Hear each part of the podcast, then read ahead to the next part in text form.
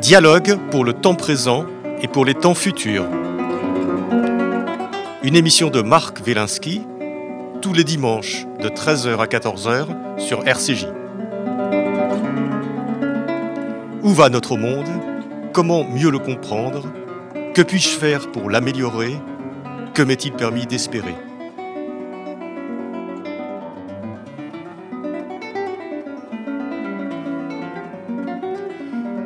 Et notre invité aujourd'hui est Franck Ferrand. Bonjour Franck. Bonjour Marc, bonjour à tous.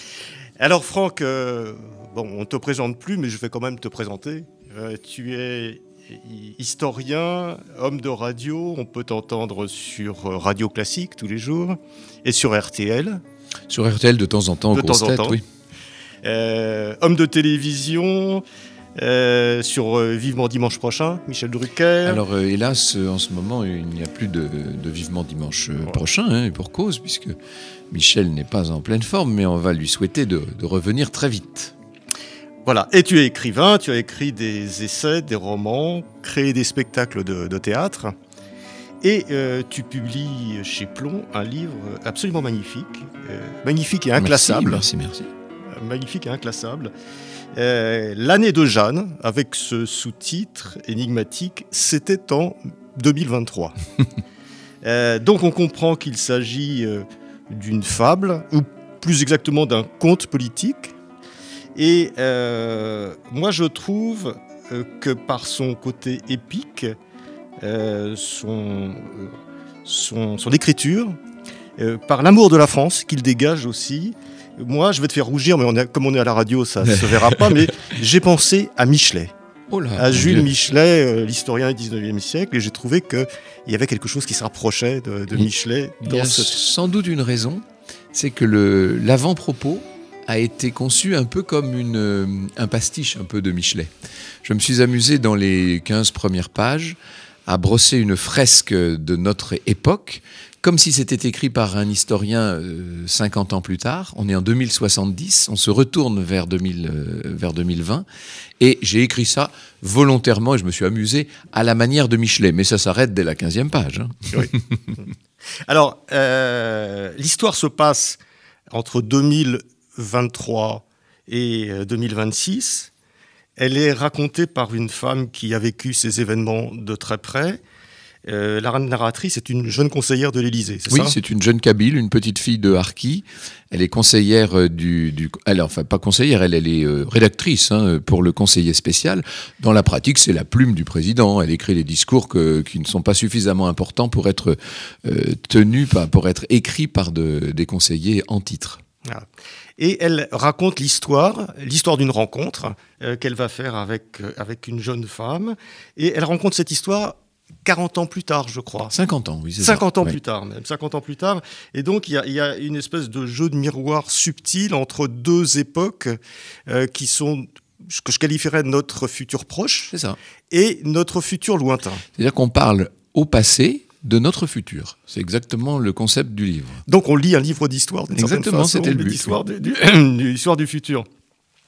Alors, euh, c'est, on, on, est en 2023 dans, l'histoire narrée donc par la narratrice, euh, il y a un, nouveau président de la République, je crois, mhm. qui vient d'être élu. parce que le président Macron a été obligé de démissionner à la fin de 2021 devant la, la, capilotade générale.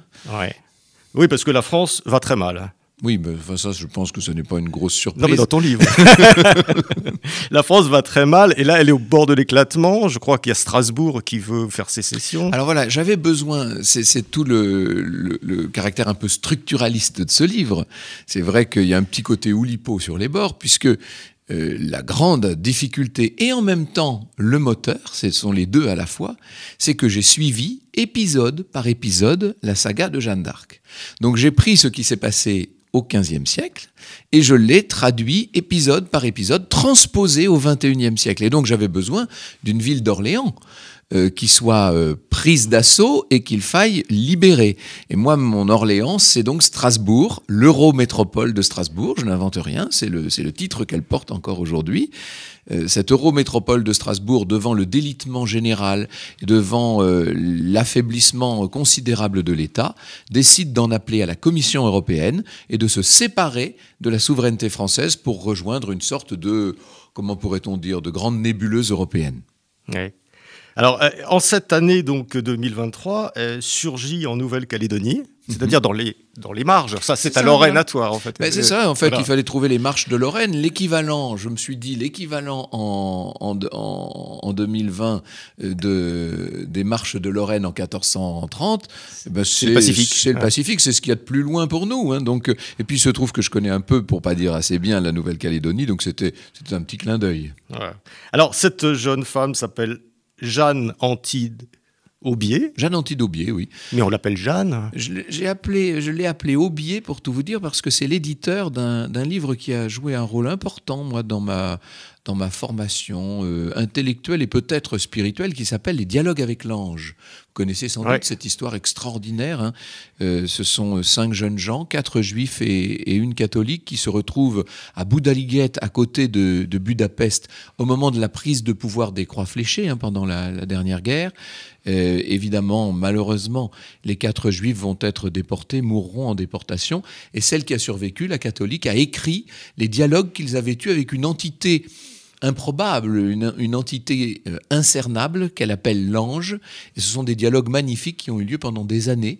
Et ce livre est d'une force inouïe. Il est publié chez Aubier. C'est pour ça que j'ai appelé euh, mon, héroïne Jeanne Antide Aubier, parce que le livre est fondé sur 15 dialogues qui sont inspirés des dialogues avec l'ange. Et tu as été inspiré par, euh, par ces dialogues avec l'ange? Ah oui, complètement. Moi, ça a transformé ma vie, cette affaire, bien sûr. Oui, oui. C'est ce qui m'a amené à essayer de toujours privilégier la vérité, ou ce que je pense être la vérité. Mmh. Cette espèce d'attirance un peu déraisonnable peut-être que j'ai pour, pour la vérité, que j'ai, vous savez, c'est ce côté toujours mettre les pieds dans le plat, et en matière historique, je l'ai beaucoup fait dans toutes mes émissions, toujours essayer d'aller contre la vulgate, eh bien, ça vient d'abord et avant tout de, de ce, de ce fracas dans ma vie qu'a été, euh, lorsque j'avais une vingtaine d'années, les, les, dialogues avec l'ange. Alors, euh, cette Jeanne, euh, contrairement à, l'autre Jeanne, alors elle est aveugle. Oui. Elle est aveugle. Je l'ai faite aveugle, d'abord, soyons très honnêtes, par facilité romanesque, parce qu'il est plus facile de donner de l'aura, de la magie à une personne qui ne voit pas ça lui confère tout de suite une sorte de comment dirais-je, un, caractère un peu voyant, si l'on peut dire. Et puis, il se trouve que les grands aèdes de l'humanité, euh, les prophètes, sont souvent aveugles, comme si le fait de ne pas voir euh, matériellement permettait de voir spirituellement. et donc, j'ai voulu qu'elle soit aveugle pour cette raison.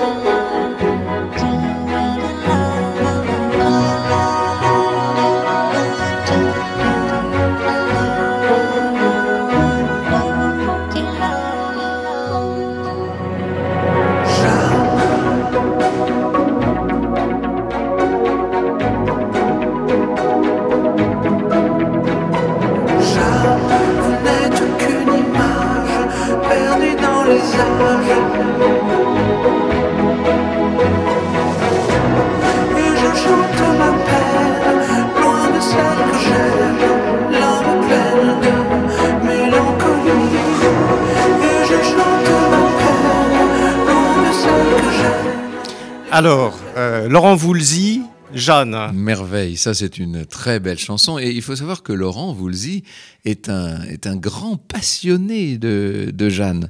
Vous savez, depuis maintenant... Tu sais. Oui, pardon, euh, on peut se tutoyer, hein, moi. moi c'est l'habitude de la radio depuis tant et tant d'années. Oui, mais j'aime bien, j'aime bien, j'aime bien tutoyer eh les ben, gens que je tutoie dans la vie. Eh ben, voilà. on est comme dans la vraie vie. Eh ben, très bien. Alors, on est dans la vraie vie. D'ailleurs, nous sommes dans la vraie vie, c'est incontestable. Donc, tu sais que depuis maintenant euh, pas mal d'années, parce que Laurent écrit, euh, il prend son temps pour composer, mais je travaille avec lui sur un spectacle musical qui devrait s'appeler Jeanne et qui est directement inspiré de la vie de Jeanne d'Arc. Il faut savoir que Jeanne d'Arc habite littéralement la vie de Laurent Voulzy. Euh, il vit avec elle d'une certaine manière, ce qui n'est pas mon cas. Hein. Mais je pense qu'il a dans cette chanson mis tout l'amour qu'il a pour le personnage de Jeanne d'Arc. Alors, ta Jeanne, effectivement, elle n'est pas tout à fait quand même comme la Jeanne d'Arc. Je disais qu'elle n'entend pas de voix. Elle a pas cette...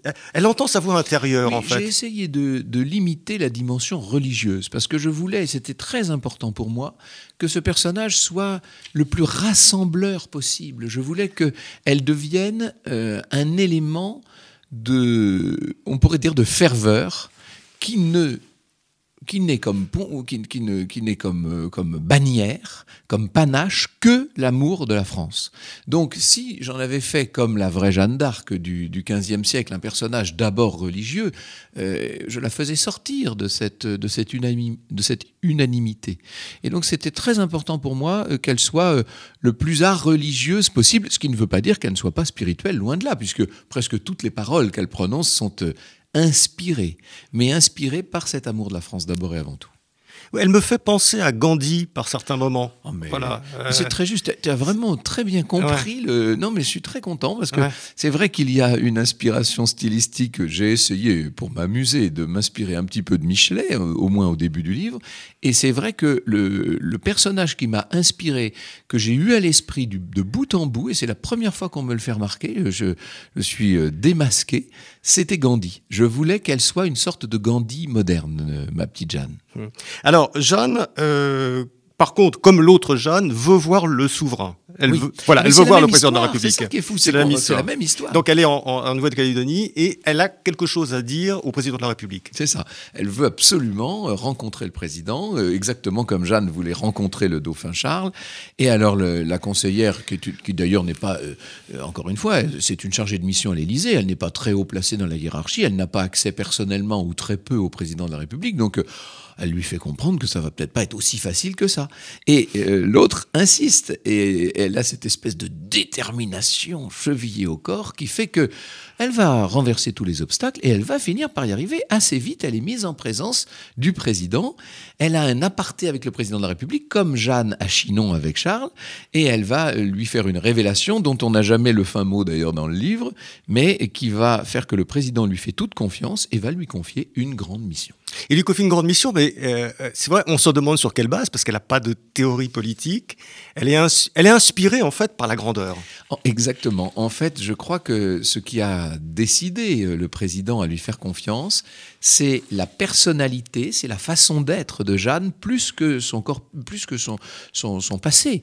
C'est-à-dire qu'effectivement, elle a très peu de, de victoires à son actif. La seule chose qu'on puisse dire, c'est qu'elle a un grand succès sur la place des cocotiers à Nouméa, puisque toutes les semaines, elle réunit euh, une espèce de petite foule et qu'elle parle. Elle est une sorte de un peu ce que les Russes appellent un starets. Elle, elle est un peu une illuminée qui parle aux gens, voilà. Et elle a beaucoup de succès. Et on sait qu'elle a un don oratoire particulier. Donc euh, ça, évidemment, les conseillers du président le savent. De là à lui confier la mission euh, de mener une campagne référendaire, euh, campagne référendaire en faveur du Frexit, et donc c'est le côté euh, sulfureux du livre, si je puis dire, puisque le livre prône la sortie de l'Union européenne, il y a évidemment un pas qu'il fallait franchir, et du point de vue du président, je trouve que ce président, et ça d'ailleurs, je ne sais pas ce que toi tu en as pensé, mais euh, c'est très rigolo de se tutoyer au micro, j'adore ça. Je ne sais pas ce que tu en as pensé, mais ce, président de, ce président de la République, plusieurs journalistes ont dit un peu falot, un peu effacé. Moi, je ne le trouve pas si falot ni si effacé. Non, je ne prendrais pas comme ça. Je pense que dans ta peinture du président, euh, tu as, euh, tu l'as peint de façon un petit peu floutée, comme le ferait un Léonard de Vinci. Pour qu'on ne sache pas pour que, ça peut être. Et pour que ses traits ne soient pas peut-être trop marqué. Exactement. Ah, mais bravo. Non, mais je suis ravi d'avoir été compris. C'est comme ça que je l'ai, c'est comme ça que j'ai compris. Alors, elle veut voir le président de la République, mais euh, elle veut passer au-dessus des politiques. Finalement, elle a beaucoup de choses à reprocher à la classe politique. Et la première chose qu'elle leur reproche, je crois que c'est d'endormir la société, alors que leur rôle serait de la réveiller. Exactement. Euh, alors leur rôle, le rôle tel que le conçoit. On endort la société à coup de précaution, c'est devenu une drogue, c'est ce qu'elle dit, hein. c'est Jeanne qui dit ça. Bah, L'équivalent pour le corps social de cette morphine que l'on donne aux malades qui souffrent trop. Mais je crois que c'est ce que nous vivons. Et alors, nous sommes, à l'époque où je l'ai écrit, j'étais pendant le premier confinement, déjà je le vivais très mal, mais euh, ce qui nous est arrivé depuis ne fait que confirmer, hélas, ce dont j'avais une forte intuition.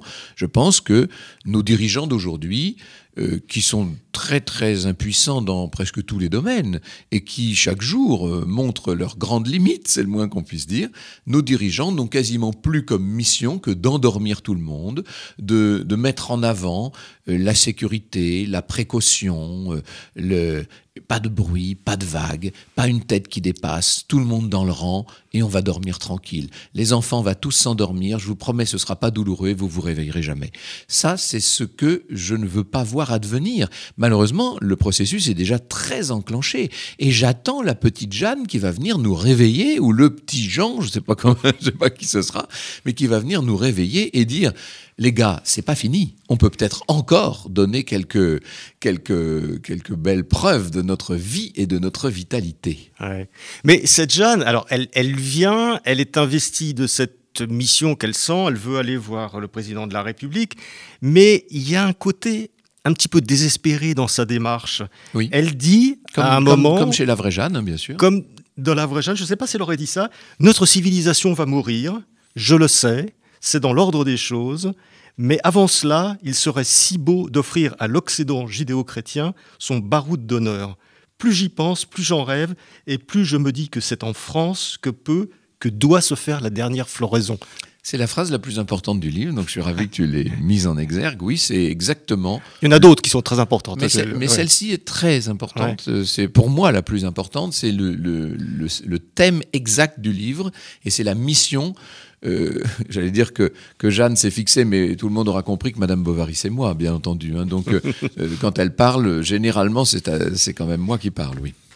Mais alors, donc, c'est sur une base, quand même, de vision de l'histoire qui est une vision un peu à la Toynbee, si on pourrait dire, ben, pour, ceux qui connaissent cet historien qui parlait de l'histoire des civilisations et qui a théorisé le fait que les civilisations naissent, se développent et meurt. Exactement. Donc on est, on est, c'est le champ du signe d'une certaine façon. Je crois que notre civilisation judéo-chrétienne arrive un peu à son terme. Alors à quelle échéance on n'en sait rien. J'espère que ça durera encore quelques décennies, voire pourquoi pas peut-être quelques siècles. Hein.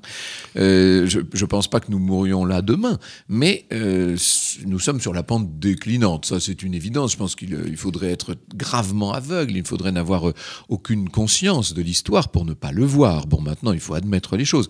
Maintenant, c'est pas parce que nous savons que nous sommes mortels, comme disait euh, Valérie, et c'est pas parce que nous nous approchons du terme que nous avons dit notre dernier mot. Et le thème, précisément, la, volonté de Jeanne, c'est de dire, bon, euh, qu'est-ce qu'on fait? On s'endort tous tout de suite et on accélère le processus, ou on se dit, bien sûr qu'un jour nous mourrons, mais avant, nous allons livrer à l'humanité le dernier grand legs que nous ayons à lui donner. Nous, euh, cette civilisation n'a pas dit son dernier mot. Euh, le feu d'artifice est terminé, mais, mais le bouquet final n'a pas été tiré. Allons-y, tirons-le ce bouquet final. Et c'est vrai qu'il me semble, pour des raisons alors qu'on peut développer si tu veux, mais qui sont un peu longues et complexes, mais il me semble que la France est particulièrement bien placée pour être le, le, le, point de départ, je dirais, de, ce, de cet ultime sursaut. Pourquoi alors? Pourquoi la France est-elle si bien placée selon toi? Parce que la France, euh, un peu, alors là, je vais revenir à Toynbee, mais un peu comme l'était la Grèce par rapport à Rome, Rome qui serait les États-Unis d'Amérique, hein, euh, il me semble que la France, comme l'était la Grèce, avec Byzance en fait, est le creuset le plus beau creuset de cette civilisation. C'est l'endroit qui s'est révélé dans l'histoire le plus accueillant, le plus ouvert et le plus universel qui soit. Et il se trouve que le peuple français, dans son infinie complexité, dans toutes ses composantes, ce peuple français qui d'ailleurs a été considérablement modifié dans les 30 à 40 dernières années par une immigration massive, alors, est-ce qu'il a été enrichi, comme le disent certains? Est-ce qu'il a été euh, mis en danger? Euh, Honnêtement, je crois que la question n'est pas très pertinente. Le but, c'est de savoir si on est capable d'assimiler ces nouvelles euh, populations et de rendre la, la, France encore plus forte grâce à cette assimilation. Je ferme donc la parenthèse, on aura peut-être l'occasion d'y revenir. Toujours est-il que la France, dans sa diversité, dans sa vitalité, a prouvé très souvent dans, dans l'histoire, et encore dans une histoire relativement récente, au début du XXe siècle, quelle pouvait être euh, une, une, incroyable fabrique d'idées, de, de, choses nouvelles. Euh, vous savez quand même, toutes les grandes inventions sur lesquelles on a vécu depuis un siècle, l'avion, le cinéma, l'automobile, enfin tout ça est né en France, il ne faudrait pas l'oublier quand même. Ce que nous avons apporté, alors là je parle d'un point de vue matériel, mais c'est vrai également sur un point de vue culturel une grande partie euh, des, belles choses qui se sont faites dans les derniers siècles sont venues de France. Euh, et il me semble que la France est donc bien placée pour, euh, pour lancer le, bouquet final. Et si d'autres veulent se, mêler à la fête, ils seront les bienvenus, hein, évidemment. Mais justement, dans tout ce que la France a inventé, tu dis à un moment donné, ça m'a beaucoup étonné, j'aimerais bien que tu, tu développes, que c'est la France qui a inventé la notion d'État. Ah oui, mais ça c'est la vérité, c'est historique. C'est-à-dire que l'État-nation, hein, parce que l'État-nation, pas l'État, mais l'État-nation, voilà, l'État-nation tel que nous le connaissons dans l'époque moderne, donc hein, depuis le, milieu du XVIIIe siècle, est une invention française. C'est une invention même, pour être plus précis, de la monarchie française. Ce sont les rois de France qui ont institué. Alors le premier à le faire, c'est Philippe le Bel, bien entendu, un Philippe IV avec euh, ses conseillers, ensuite Charles V avec ses marmousets, puis Louis XI, puis etc. Enfin, je ne vais pas vous refaire l'histoire de France. C'est chez nous, c'est ici qu'est née la notion d'État-nation, qui aujourd'hui s'est totalement généralisée à l'échelle du globe.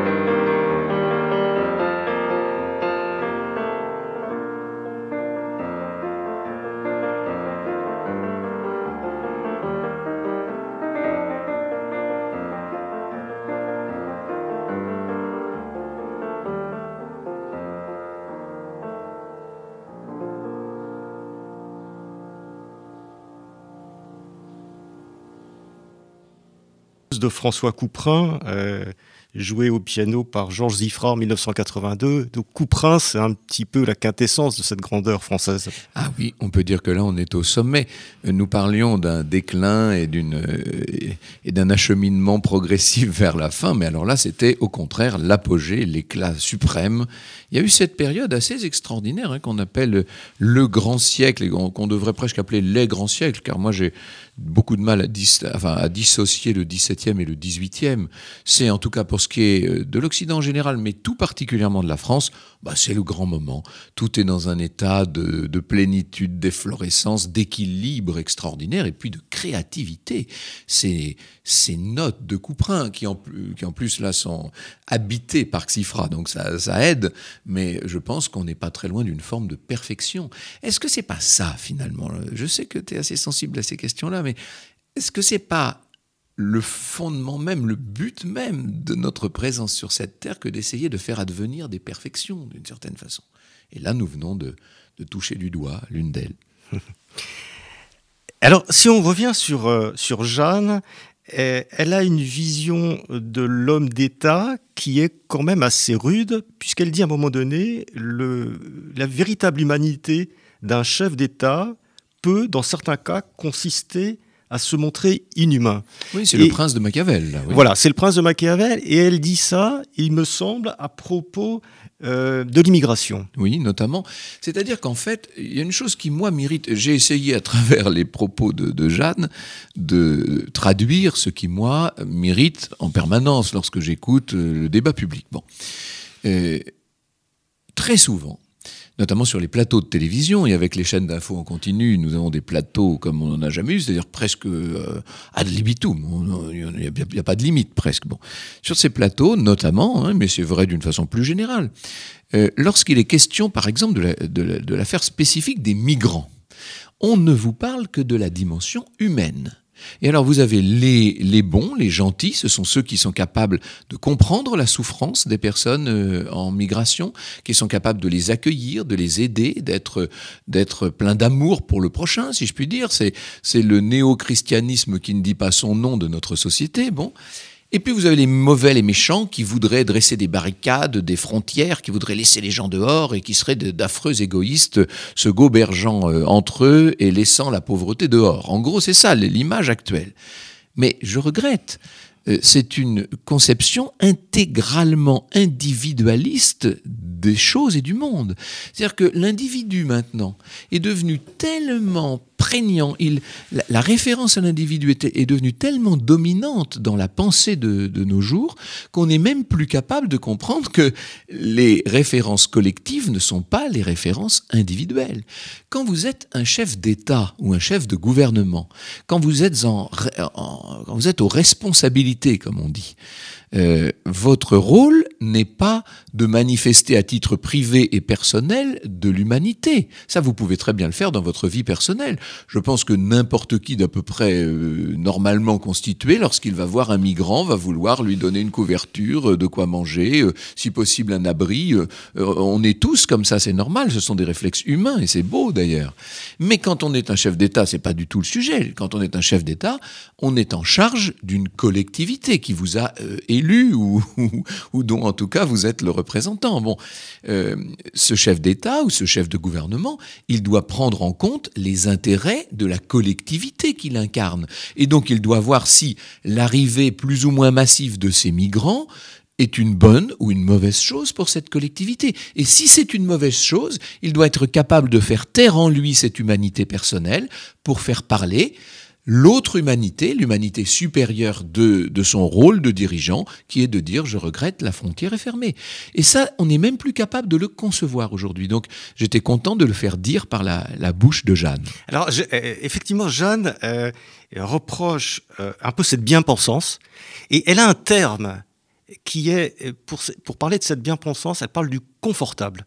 Elle parle du confort, et elle ne cesse d'opposer de, le le confort et l'effort. Exactement. Le, je dirais le confortable et l'effortable.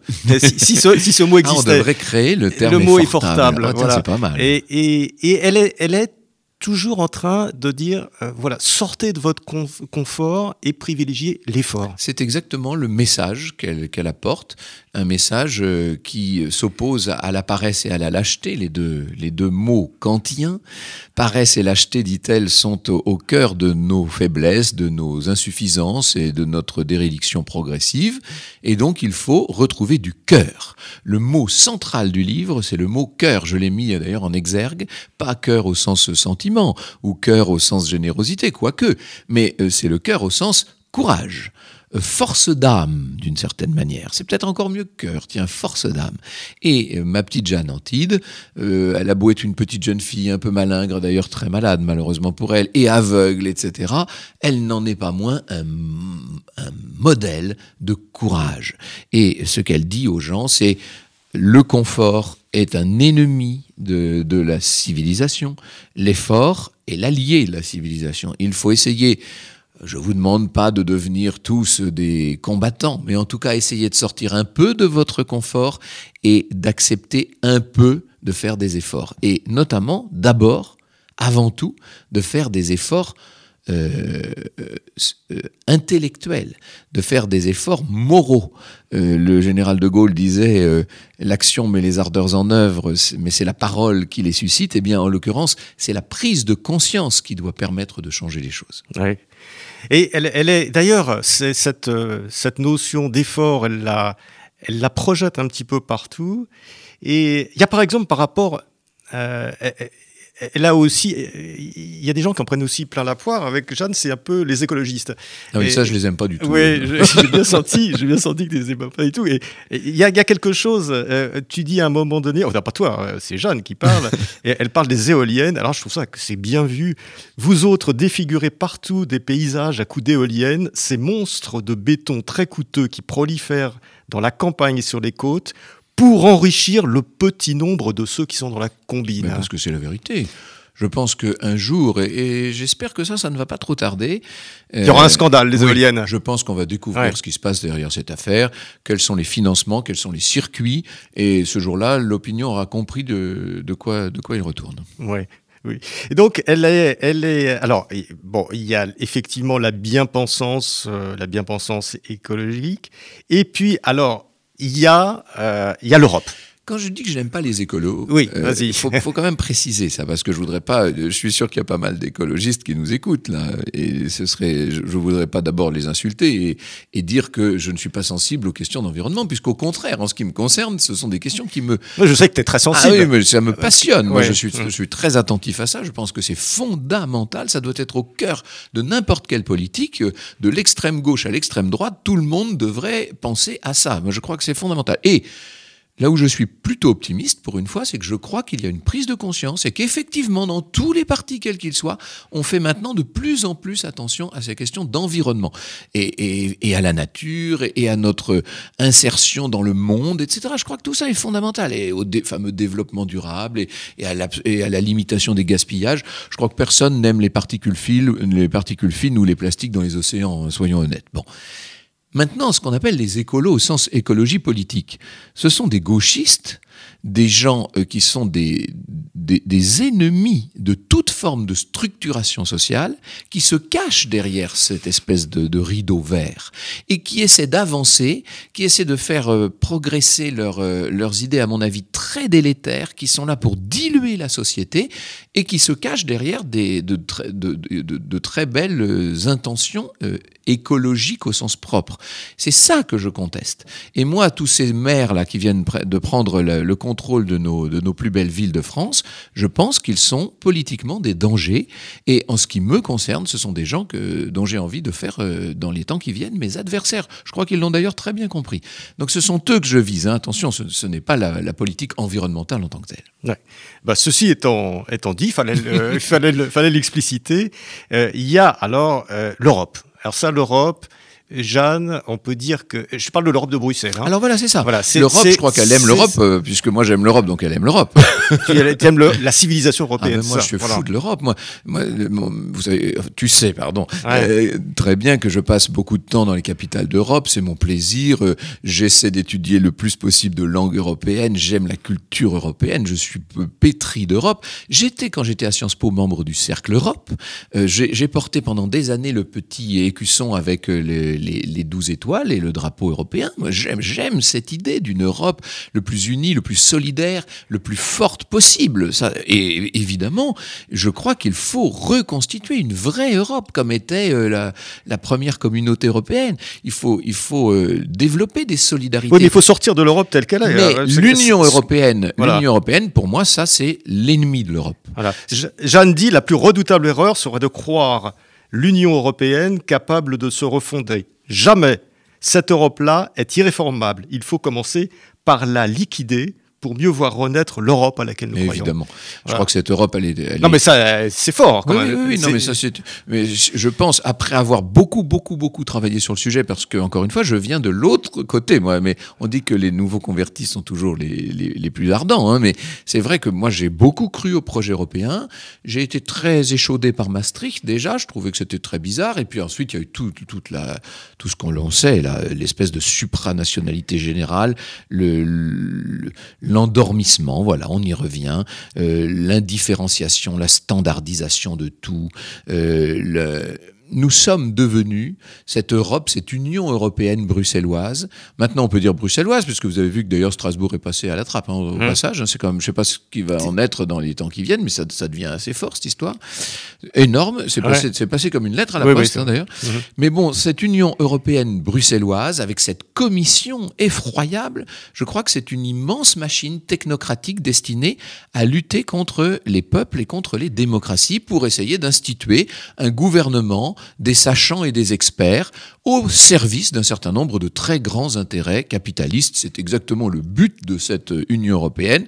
Euh, on nous dit une Europe libérale, oui, euh, ma foi, euh, euh, libérale, capitaliste. Oui, c'est mais ça la sur vérité. ce plan, euh, voilà, je me permets de te porter un petit peu la contradiction parce qu'on a l'impression, en écoutant Jeanne, qu'il suffirait de quitter l'Europe, Frexit, euh, Je pense que si pour, la France pour libérer euh, les, les- les forces vives de la nation euh, qui sont emprisonnées. euh, Non, non, non, alors, pas. Si, si je t'ai laissé penser ça, c'est que je n'ai pas été assez explicite, parce que non, hélas, ce serait bien trop facile. Euh, je pense que c'est une condition nécessaire, mais absolument pas suffisante. La vraie condition, c'est de retrouver confiance en nous. C'est que toutes les composantes si diverses de la société française, de nouveau, aiment la France et s'entendent au moins sur cet amour-là pour faire de nouveau euh, briller et rayonner cette culture d'abord et puis tout ce qui va avec. Bon, donc euh, évidemment que l'Union européenne, euh, c'est pas c'est pas en faisant le Frexit qu'on va résoudre les problèmes. Simplement, si la France sortait de l'Union européenne et entre parenthèses, si elle le faisait assez tôt. Parce que si on attend que euh, Orban et ses confrères, que la Pologne, que l'Italie, de plus en plus, le fassent avant nous, on sera les derniers dindons de cette farce. Bon, euh, évidemment, si on attend que l'Allemagne sorte, elle, elle a aucun intérêt à sortir hein, pour l'instant. Quoique, quoique, même l'Allemagne, qui est la seule vraie grande bénéficiaire, avec un peu les Pays-Bas, la seule vraie grande bénéficiaire de l'Union européenne telle qu'elle est et de la monnaie unique telle qu'elle l'a euh, instituée, même en Allemagne, se font entendre des voix de plus en plus critiques et qui disent nous avons tiré beaucoup d'avantages de l'Union européenne, maintenant nous n'avons plus que des coups à prendre, il se- il serait peut-être temps d'en sortir. Donc moi je crois que ce truc va finir par exploser en vol et ce serait quand même incroyable que la France soit la dernière à, à s'en sortir et à, et à- et à- et à tirer ses marrons du feu. Donc une fois de plus, il me semble qu'il ne faut pas être les derniers. Si on pouvait être les premiers, alors on ne sera pas les On sera pas premiers les parce que les Anglais l'ont fait avant nous, mais les Anglais n'ont jamais été très européens. Non, Ils étaient vrai. là comme des touristes. Nous, on est fondateurs. Si on s'en va, l'Union européenne peut survivre, mais avec vraiment euh, sur trois pattes hein, quand même. C'est-à-dire que si la France n'est plus dans l'Union européenne, ça va être très difficile pour l'Union européenne. Donc, si nous disons nous sortons, c'est le seul moyen d'obliger les instances européennes à véritablement se remettre en cause pour recréer l'Europe souhaitable, une Europe des solidarités, une Europe des fronts industriels, une Europe, du, pourquoi pas, de l'harmonisation fiscale, une Europe de, de la force et non pas une Europe de la faiblesse. Je pense que euh, ce serait un signe magnifique qu'on enverrait, et en plus ce serait un beau signe démocratique. Moi, quand le peuple reprend le pouvoir, quand les gens peuvent se faire entendre face aux technocrates et aux spécialistes, je trouve que c'est toujours une bonne chose. Oui. Mais l'époque où la France euh, dominait le monde euh, intellectuellement. De très longtemps, ça. Hein au XIIIe siècle ou XVIIIe siècle, voilà, des, deux, des, périodes comme ça. Mmh. Euh, elle était aussi la première puissance économique, en tout cas de l'Occident. Oui. Euh, et euh, là, Grâce à sa démographie d'ailleurs. Et, et, et, démographique, c'était la première puissance démographique. C'est toujours le, le, cas maintenant pour les pays qui ont des fortes démographies, puisque on est, la France est une puissance moyenne. Oui. Donc Comment moyenne, moyenne inférieure. Euh, oui, parce qu'il y a l'Indonésie, le Brésil sont en train de voir cette vente. Donc la situation est différente. Sortir de l'Europe pour se retrouver et pour être excusez-moi d'être brutal, mais pour être qui? Pour être quoi? Alors, on veut nous faire croire, ça c'est... Euh, on a récemment perdu le, le président euh, Giscard d'Estaing qui euh, voulait assumer le rôle de puissance moyenne supérieure. Bon, malheureusement, les circonstances ont fait que nous sommes devenus une puissance moyenne inférieure. Et nous sommes devenus cette puissance moyenne difficile à, à faire survivre précisément parce que nous avons tout dilué et tout perdu. Moi, je suis convaincu, mais alors c'est peut-être de l'ordre de la foi, mais les éléments sont quand même très nombreux pour nous montrer que si la France reprenait le contrôle d'elle-même, elle redeviendrait très vite une, une, puissance moyenne supérieure, voire très supérieure. Elle a tout pour le faire. Il y a un petit indice qui m'intéresse beaucoup. Quand je me promène à travers le monde, puisqu'il se trouve que pour mon métier, moi je voyage énormément. Hein, en alors en 2020, n'en parlons pas, mais en 2019, euh, j'avais passé presque la moitié de l'année euh, loin de, de, France et d'Europe d'ailleurs. Bon. Quand je me promène dans le monde, que ce soit sur le continent américain, sur le continent océanien, en Asie bien sûr, presque à chaque fois que j'arrive dans une grande ville ou une capitale, on me dit est-ce que vous voulez rencontrer les Français euh, de... Alors c'est tantôt les Français de Melbourne, tantôt les Français de Las Vegas, que sais-je. Et bien sûr, j'ai vu pas mal de ces communautés françaises. Et à chaque fois, on me dit Ah, mais nous sommes, les Français sont à la pointe de tout. Nous occupons les postes les plus importants dans les, plus, dans les boîtes les plus, les plus en pointe. Nous sommes le, le, ferment euh, d'innovation du pays, etc. Mais alors, c'est-à-dire que nous fabriquons toujours les mêmes jeunes diplômés extraordinaires que le monde nous envie. Nous continuons à avoir cette espèce de, de, française, si je puis dire, mais maintenant nous la mettons au service d'entreprises étrangères dans des pays étrangers. C'est pas moi qui le dis, c'est l'INSEE qui dit qu'en 2017, alors je connais pas les chiffres plus récents, mais en 2017, 85% des diplômés de grandes écoles se sont expatriés. Et sur ces, ces, diplômés expatriés, il y en a plus de la moitié qui a fait le serment de ne jamais rentrer en France. Voilà où nous en sommes. Nous continuons d'être un pays d'une force extraordinaire, sauf que cette force, elle ne profite plus à la France, mais à tous ses concurrents. C'est complètement extraordinaire.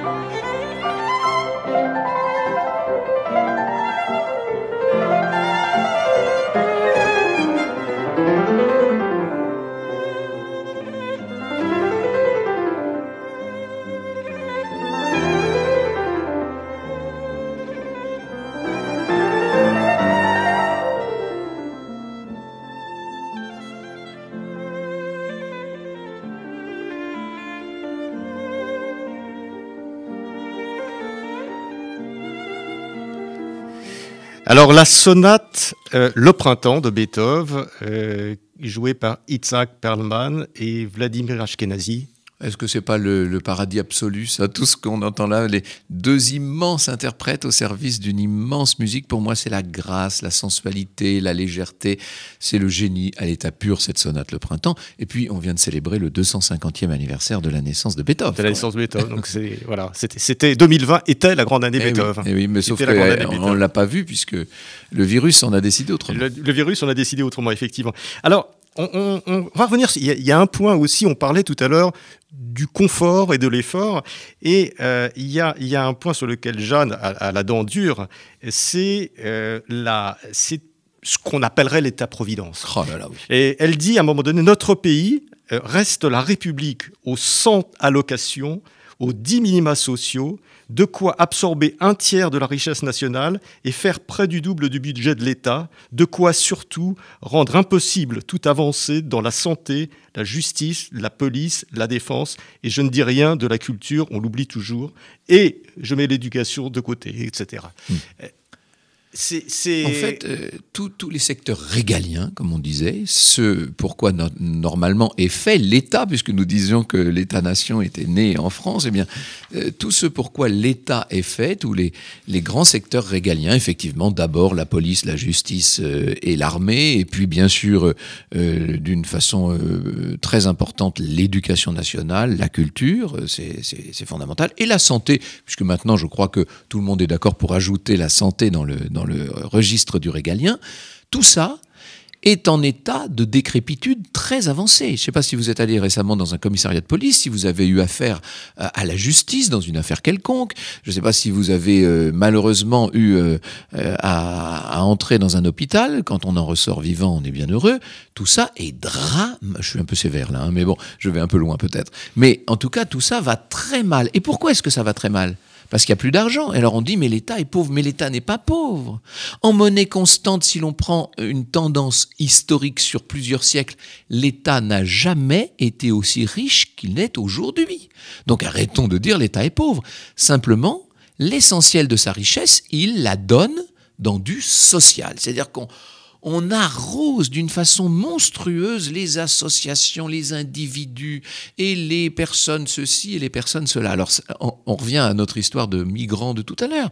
Sur un plan purement humain, d'un point de vue individuel, c'est très généreux, c'est très gentil, c'est très beau. On ne laisse personne mourir de faim dans la rue. On essaie de faire en sorte que les familles soient le plus heureuses possible. On essaie de, avec l'espèce d'allocation rentrée scolaire, je trouve ça inouï moi, mais bon, euh, ben, on se dit, ben, comme ça, tout le monde aura un petit cartable. Et bon, c'est humain, c'est joli. Mais ça ne fonctionne pas.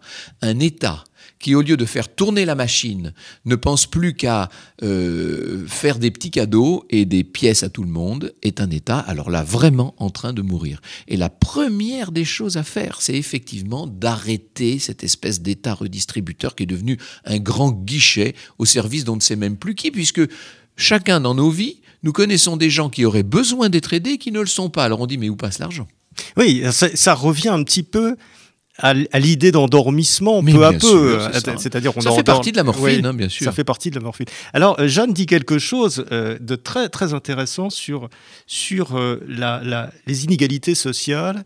elle, elle, elle acte du fait qu'il y a des inégalités sociales qui, à notre époque, sont peut-être euh, beaucoup plus insupportable qu'elle n'était à d'autres époques, mais elle dit à un moment donné, la richesse de quelques-uns, même insolente, ne peut suffire aux besoins immenses de tous. C'est-à-dire que c'est pas parce qu'il y aura il y a des riches qui sont peut-être trop riches, mais c'est pas parce que les riches auront disparu que les pauvres seront moins pauvres. Eh bien voilà, alors c'est une vérité tellement évidente, mais sauf qu'il faut la répéter régulièrement parce que on entend encore aujourd'hui euh, des hommes politiques qui en font presque leur programme en disant euh, il faut faire payer les riches. C'est certain qu'il y a des gens qui sont sur un plan, on pourrait dire que pour l'équilibre de la société, pour la compréhension du tissu social, il est vrai qu'il y a des gens sans doute un peu trop riches. Ça, je ne vais pas vous dire le contraire. D'autant plus que cet écart, il s'accroît, il s'accroît, il s'accroît sans cesse. Euh, lorsque, en 1900, on, on, regardait le revenu d'un grand patron, il était en moyenne entre 20 et 25 fois supérieur à celui de son ouvrier. Aujourd'hui, il est plusieurs milliers de fois supérieur. Donc, il y a eu une aggravation très grande de, ces, de ces inégalités. Mais, Même si, dans un souci un peu euh, communiste ou collectiviste, je ne sais pas comment l'appeler, on voulait euh, supprimer ces très grandes fortunes. D'abord, c'est impossible du fait de la concurrence mondiale. Et on sait qu'aujourd'hui, les gens très riches, il y a longtemps qu'ils ont quitté le territoire français. Hein. Ils, y viennent de temps en temps en vacances, mais en gros, ils vivent plus ici. Bon. Mais de toute façon, même si on prenait tout leur argent et qu'on le redistribuait, euh, ça, ça, donnerait quoi 35 euros à chacun? Vous croyez que ça changerait la vie des, des gens? Alors, euh, Franck, on pourrait parler de beaucoup de choses. Je renvoie euh, donc nos, nos, auditeurs à ton livre, L'année de Jeanne. On a évoqué quelques sujets, il y en a beaucoup d'autres, puisqu'il est extrêmement riche. Ma dernière question, ce sera, Franck, ta vision sur le monde. Euh, Est-ce que tu vas continuer à nous la, à nous la proposer, qui est, qui est très forte? Peut-être contester ça par certains côtés, dire, on peut, on peut, on peut te porter la contradiction sur certains oui, points. bien sûr, j'espère. Parce qu'elle est puissante et elle est assez tranchée. Et est-ce que, est-ce que tu vas continuer à nous la proposer dans d'autres livres, voire des émissions, des spectacles, etc. Alors, des émissions, j'en doute beaucoup, enfin on ne sait jamais, mais euh, on ne peut pas dire que les médias soient euh, très ouverts à, à, ce genre d'idées en ce moment, c'est le moins qu'on puisse dire. Le nôtre, oui. Ben, la preuve, merci. non mais là, il faut saluer RCJ pour cette ouverture, ça c'est formidable. Euh, par ailleurs, est-ce que euh, je pourrais en faire des spectacles? Pourquoi pas, mais je n'y ai pas encore songé. Des livres, je crois oui. J'ai pris goût à Euh, je pense qu'en présentant une vision positive, euh, optimiste au fond finalement, euh, on doit pouvoir faire un peu changer les choses. Et moi, maintenant que je suis sorti de ma case, j'ai pas envie d'y rentrer. Je continue à raconter l'histoire à la radio, ça c'est mon métier, c'est ce que j'aime faire. Mais j'ai enfin le droit d'exprimer une opinion et j'ai pas l'intention de perdre ce droit nouvellement acquis. Merci Franck Ferrand. Merci beaucoup. Et à dimanche prochain Marc. pour euh, Et... une nouvelle édition de Pile Poule. C'était Pile Poule, une émission de Marc Wielinski que vous pouvez retrouver en podcast sur le site de Radio RCJ et sur les différentes plateformes, ainsi que sur YouTube. À dimanche prochain, 13h.